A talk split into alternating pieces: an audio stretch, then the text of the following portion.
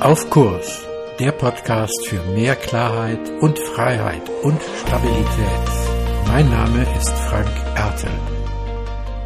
Herz über Kopf.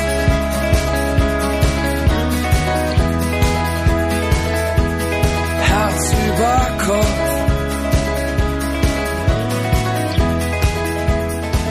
Hallo und herzlich willkommen zu deinem Podcast Auf Kurs.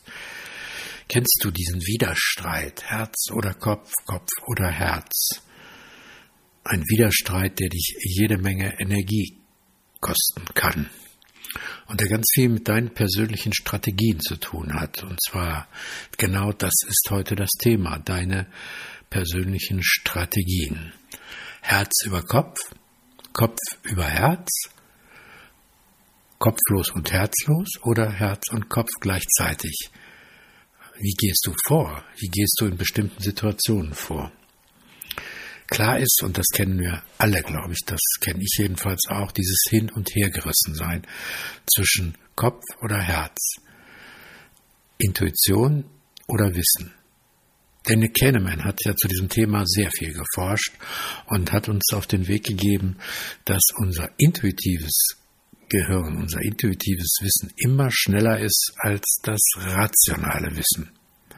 Aber hilft uns das wirklich weiter?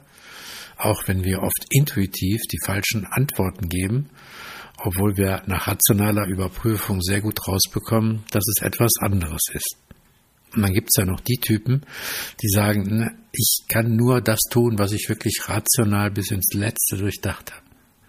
Und dann gibt es die anderen, die sagen, nein, das Herz muss stimmen, meine Intuition muss stimmen, meine Intuition muss mir sagen, das, was ich tun soll. Und dann kommt wieder die andere Seite und erträgt es nicht. Und es hat viel damit zu tun, wie wir welche Dinge tun und welche Strategien wir haben. Also ich habe ja immer den Verdacht, dass die moderne Art Flughäfen zu bauen eigentlich nur erfunden wurde, damit ich Geld ausgebe. Meine Einkaufsstrategie zum Beispiel ist sehr deutlich, dass ich gar nicht in meinen Kleiderschrank gucke und denke, ah, was kann ich denn brauchen? Kann ich dies oder das oder jenes brauchen? Sondern genau diese Wartebereiche an den Flughäfen, die sind das, was mich so anspricht. Früher waren die Geschäfte viel mehr vor dem Sicherheitscheck. Heute sind sie alle nach dem Sicherheitscheck, weil natürlich kluge Leute herausgefunden haben, dass die ähm, Zeit, die jemand zu verbringen hat nach dem Sicherheitscheck, viel größer ist als die Zeit, die er vor dem Sicherheitscheck am Flughafen verbringen wird. Also baut man die Geschäfte dahin, wo die Menschen Zeit haben, in der Regel auch etwas tote Zeit, um dann da ihr Geld auszugeben. Und deswegen gibt es ja jetzt die ganzen Geschäfte. Und das ist genau meine Falle, weil ich gucke, ich sehe und überlege und am Ende kaufe ich dann vielleicht das, was da liegt.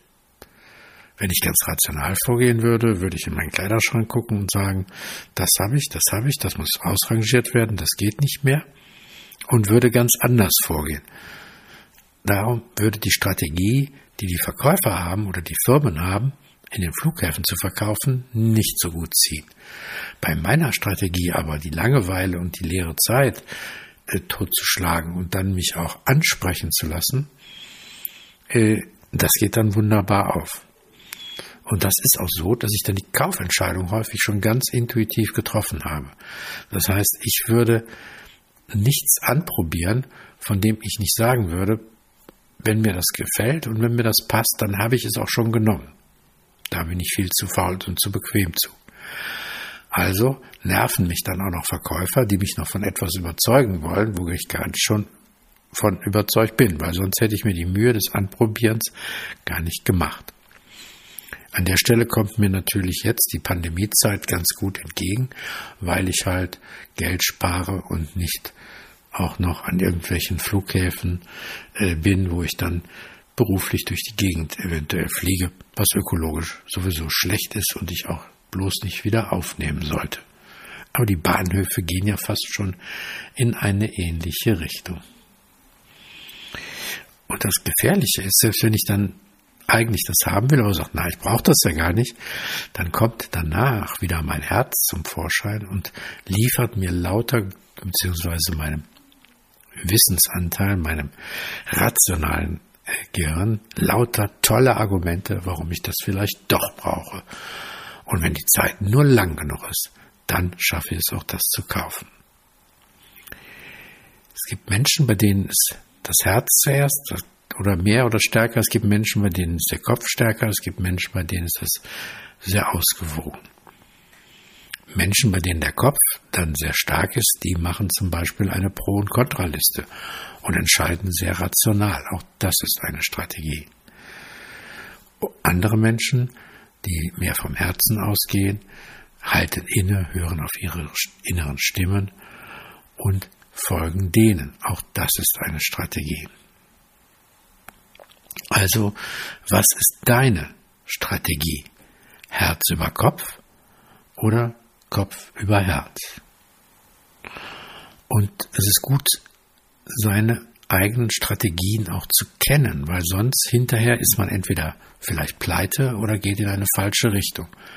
Wenn es zum Beispiel deine Aufgabe ist, Menschen zu führen, also du eine Führungskraft bist, dann ist ja die Frage, was ist dein Vorgehen, deine Strategie?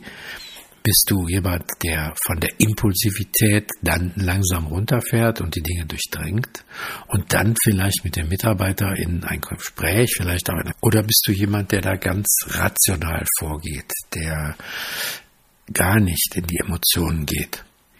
Dann könnte es sein, dass die Mitarbeiter oder Mitarbeiterinnen auf dich zukommen und sagen, dass du sehr nüchtern bist und sie würden gerne mal Emotionen und Intuition von dir gerne haben und sie bekommen das nicht. In jedem Fall lade ich dich mit diesem Podcast ein, das dem noch einmal nachzuspüren. Was genau ist deine Strategie? Und wir leben alle von unseren Strategien. Das ist gar keine Frage. Wir leben von den Strategien, die wir haben, weil sie uns auch das Überleben sichern. Sonst müssen wir jedes Mal uns neu ausdenken und fühlen, wie das denn für dich ist. Also Strategien helfen uns, auf Kurs zu bleiben. Herz über Kopf.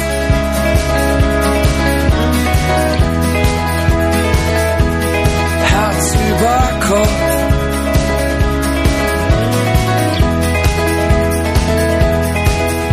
Wenn du Lust hast, mit mir über deine Strategien ins Gespräch zu kommen oder einen eigenen Themenvorschlag hast, dann melde dich gerne.